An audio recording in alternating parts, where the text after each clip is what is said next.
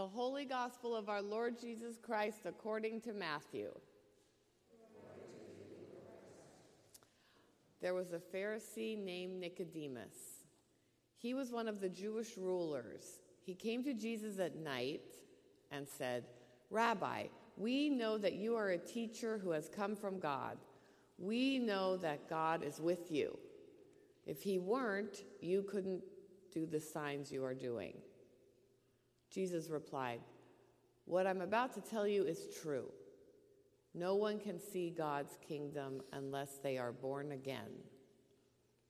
How can someone be born when they are old? Nicodemus asked. They can't go back inside their mother. They can't be born a second time. Jesus answered, What I'm about to tell you is true. No one can enter God's kingdom unless they are born with water and the Holy Spirit. People give birth to people, but the Spirit gives birth to spirit. You should not be surprised when I say, You must all be born again. The wind blows where it wants to. You hear the sound it makes, but you can't tell where it comes from or where it is going. It is the same with everyone who is born with the Spirit. How can this be? Nicodemus asked. You are Israel's teacher, said Jesus. Don't you understand these things? What I'm about to tell you is true. We speak about what we know, we are witnesses about what we have seen. But still, you people do not accept what, I, what we say. I have spoken to you about earthly things, and you do not believe. So, how will you believe if I speak about heavenly things? No one has ever gone into heaven except the one who came from heaven. He is the Son of Man. Moses lifted up the snake in the desert. In the same way, the Son of Man must also be lifted up. Then everyone who believes may have eternal life in him. God so loved the world that he gave his only, one and only Son. Anyone who believes in him will not die, but will have eternal life. God did not send his Son into the world to judge the world, he sent his Son to save the world through him. The Gospel of the Lord. Welcome we it, it's, a time change day, right? So, so did you get up really early or did you get up late today? Really early? Super early, mom. Super early. Four, three, four, something like that. So you're bright eyed and bushy tailed. We're, we're so excited. So I just want to point out one thing that, that you heard this, y'all, y'all heard this lesson today about Nicodemus, this guy named Nicodemus. Say that name, Nicodemus. Nicodemus. Yeah, it's a, it's a cool name, right? And he goes to talk to Jesus. But here's what's so interesting about this story that you can talk to Miss Anna Lee about, um, and that you guys can think about too, you older, older youth. He goes in the middle of the night in the middle of the night is when he goes to talk to Jesus, like it's a big secret. In the middle of the night, he goes and he has questions. And this is what I love, is because he has questions. And I know for a cold, hard fact that these guys have big questions, and I know that you have questions. High five. I've heard some of your questions, and they're good questions. So keep asking them because that's what we're here to do is to support each other in asking questions. You can ask miss annalie anything. Even if she doesn't know the answer you can still ask. She loves it. So keep asking questions. You older youth younger and all of us of all ages in the middle of the night whenever we need to keep asking the questions. Amen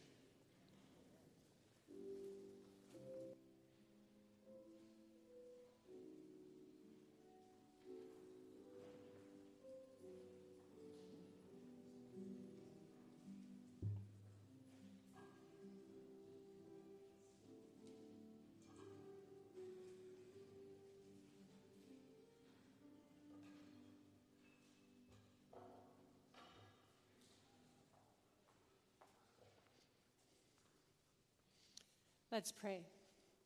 In the name of the Father, and of the Son, and of the Holy Spirit. Amen. Don't sit down. I'm going to ask I'm going to ask you to trust me. And I'm going to ask you to move from where you are, meaning ladies pick up your purses, grab your bulletins, gentlemen pick up your man purses, grab your bulletins and sit Move to a different seat, one you don't ordinarily occupy. So if you're always a back of the church person, move to the front and a different side. I'll give you a minute to do it. Go. And altar party and choir as well.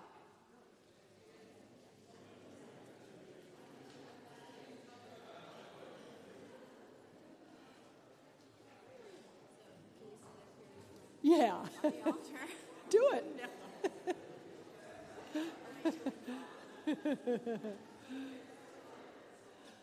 awesome. You're doing a good job. I'm impressed. I know. That's a fist bump right there. Deacon, celebrant, preacher, right there.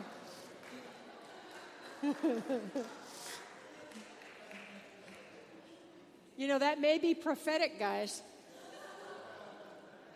All right. How did that feel? Terrible? Different? Uncomfortable? Confusing? Are you sitting with someone you always sit with, or did you end up with somebody different? You got your guy, so as long as you got your guy. Anybody else? Any other ideas? Feelings? Yeah, you know, that's the best thing about being a kid. Change is what we do, huh? Yeah, everybody came to the middle and then went, it was like a Chinese fire drill. It was great. Um, so, change can be uncomfortable, right? And change can be confusing. Change can be um, exciting. Change can be um, fear producing. Change can be, and you can fill in lots of blanks. I know you all have experienced changes in your lives in a variety of ways, and you, you know what the experience of change can be.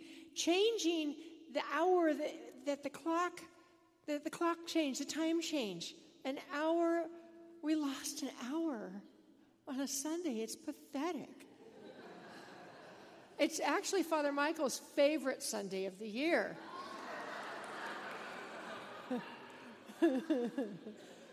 so change is hard, and change is exciting, and change calls us into adventure, adventures that we might not other, otherwise experience if we didn't decide to give change a try or embrace change. So, so I want to talk about two different characters in our scriptures today. The first is the Old Testament lesson, which we didn't hear. So let me read it to you. It's only like three sentences. It comes from the book of Genesis, chapter 12, verses 1 to 4. Four verses. Now the Lord said to Abram, Go from your country and your kindred and your father's house to the land that I will show you. I will make of you a great nation, and I will bless you, and make your name great, so that you will be a blessing. I will bless those who bless you, and the one who curses you I will curse, and in you all the families of the earth shall be blessed.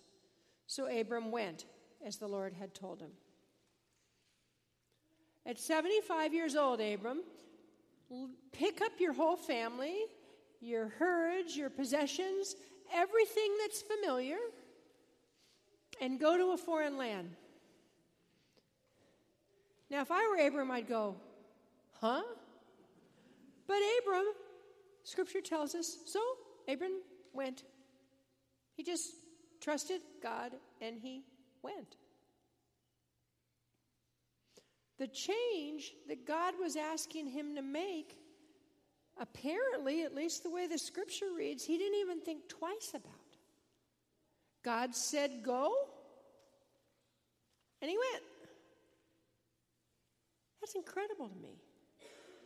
I know when Dave and I made the decision to go to seminary in Pittsburgh, there was a whole lot of questioning and a whole lot of bargaining going on with God. Are you sure, God, this seems kind of crazy to me to leave everything and all that we have and all of our friends? And when there's seminaries in California we could go to, you want us to go across the country to a little borough called Ambridge where it's snow and it's snowy and it's cold. And you sure you want us to go there? And so i kind of argued with not kind of i argued with god.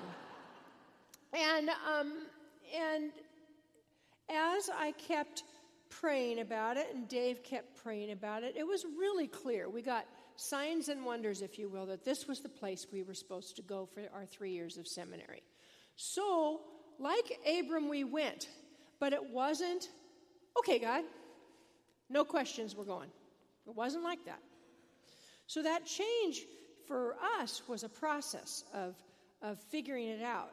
I find Abram's, when God says go, and he just goes, I find that truly remarkable. Then the other guy in Scripture that we read about today is Nicodemus, right? And Nicodemus is a Pharisee. He's a good Pharisee. He knows the law, he understands the books, he practices it. He's a student of the word. And yet, he's heard Jesus in other um, venues, and there's something about this guy. There's something about this Jesus that piques his curiosity. And so, being a um, Pharisee and being someone who is highly thought of in his community, he goes to visit Jesus under the cover of night. Doesn't want his buddies to see him, right? And he starts asking Jesus questions. And did you notice the questions? They're kind of, his questions are physical questions, and Jesus' answers are spiritual answers. They're talking about two different realms.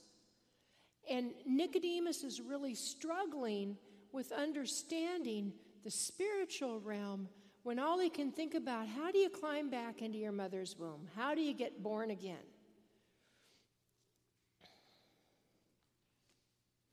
Nicodemus was having to str- was struggling with change as well.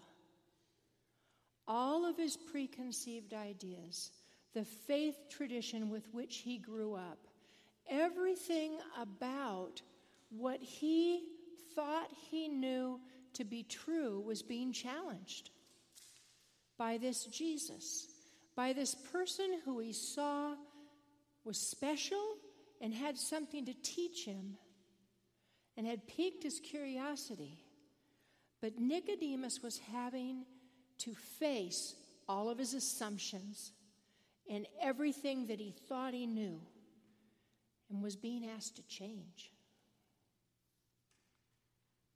Sometimes I think that kind of change is harder for us than picking up and going from point A to point B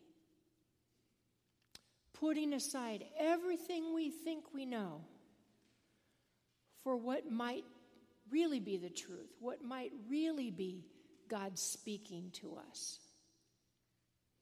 I love this story of a, I like to put it on the East Coast, the, an East Coast Episcopal Church. Very staid congregation, very, everything was done decently and in order. And a newcomer came to the church and was kind of sitting towards the back, as a newcomer often will do. And, and partway through the reading of the first lesson, the newcomer, uh, man, kind of had this outburst and he went, Glory, glory, glory. And he got some strange looks and people sitting next to him kind of scooted a little farther away. And, and then during the priest's sermon, something the priest had said really touched his heart. And he said, Glory, Glory, glory. Now people were kind of sighing heavily, moving away, giving him dirty looks. You know, you know the behavior. You've probably experienced it at one point or another. Heavy sighs. Things calm down.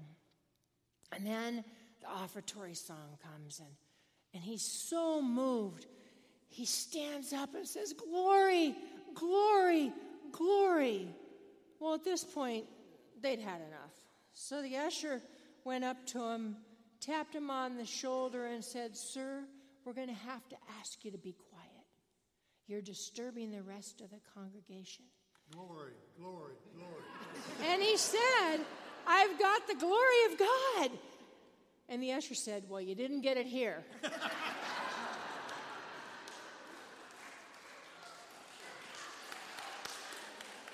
One of my favorite stories.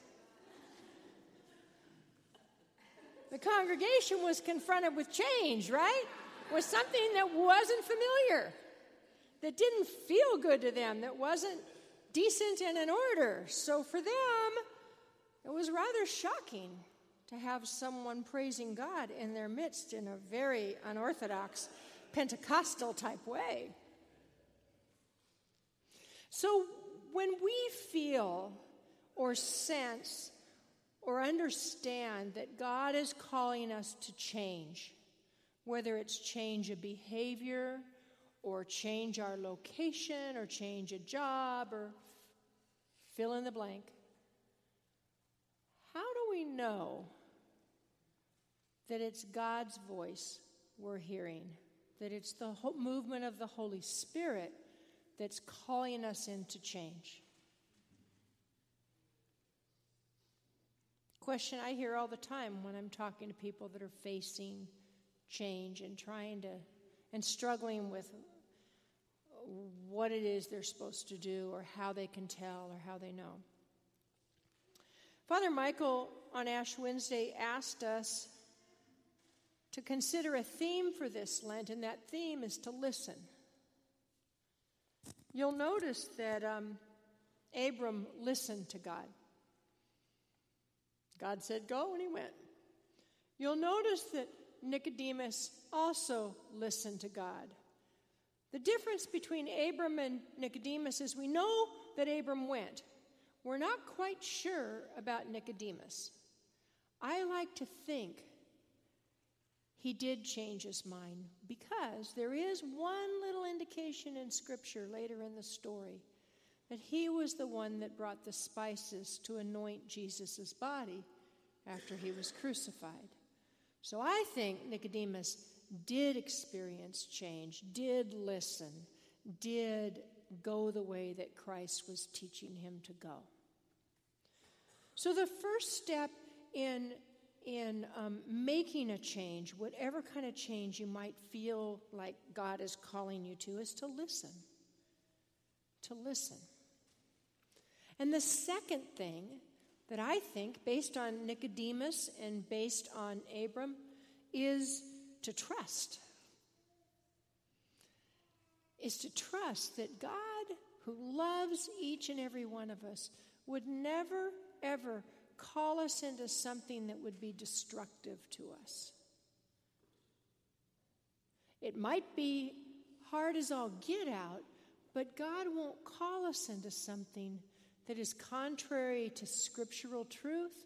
God will never call us into something, a behavior that isn't, um, doesn't follow God's, um, God's call to us to be loving and forgiving and kind and, and gracious and um, accepting and um, open armed to the world.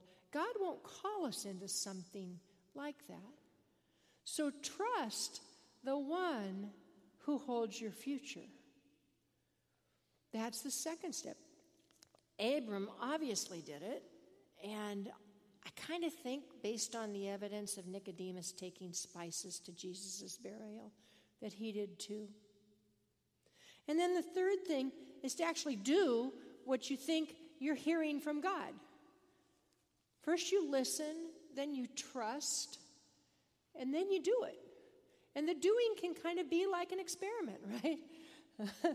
you may not even know what you're doing, but you're trying to follow what it is that God is calling you into, the change that God is calling you into. And the final thing is is to look for the blessing. In the story of Abraham, God promises Abram that he's going to bless him, that he's going to bless the whole nation, that he's going to bless his family, that they're going to be as his descendants will be as numerous as stars. We all heard those passages. Look for the blessing in the change and continue to listen. When Dave and I went to seminary, you know, um, we left our family, we left our friends, we left our house, we left our church family, um, and it was kind of scary to do that. And the other thing, because we were both going to seminary at the same time, we had no source of income. Three years of seminary in Pittsburgh, Pennsylvania, away from everything that we knew and everybody we knew, and no source of income. Our bishop paid for our education, but that still left room and board and um, other expenses. And we had invited people that were in our community, we're blessed with a large community, to um, pray about it and see if they would be willing to pledge money or and or support us. And we did. We got kind of a regular stream of, of support from people from lots of different churches and from the Cursillo community and personal friends and uh, a Jewish orthopedist that's one of, was one of Dave's best friends. Just a lot, you know, a real big variety of community. But still, you know, it was hard to make ends meet. And I remember one day I was sitting with the bills in our study and I was talking to Dave and I said, You know, I'm not quite sure which one I shouldn't pay this month, you know, because there's not enough money to pay them all. And, and kind of feeling, you know, a little bit scared and frustrated and all those things that you feel when there's not enough money to pay um, your bills. And I got a call from the finance office at the seminary. All the checks came through the finance office. They handled it and put it in a, a, seminary account for us. And the gal that worked the finance office, her name was curiously Angel, and she was. And she said, Karen, I just I got the weirdest check. It's not from someone you usually get one from, and it's a five thousand dollar check. And and I, I just said, Praise the Lord! so, so when God told us to go, we did, kind of wondering how it was going to work out, but we did. And God continued to provide.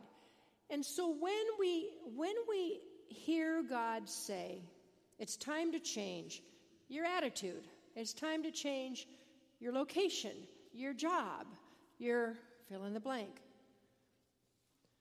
We listen to that, we trust, we do, and then the blessings come. And those blessings help to continue to build our faith. Our faith in the one who promises to care for us, even when it gets hard, even when it's scary, even when life is uncertain. In the name of the Father, and the Son, and the Holy Spirit.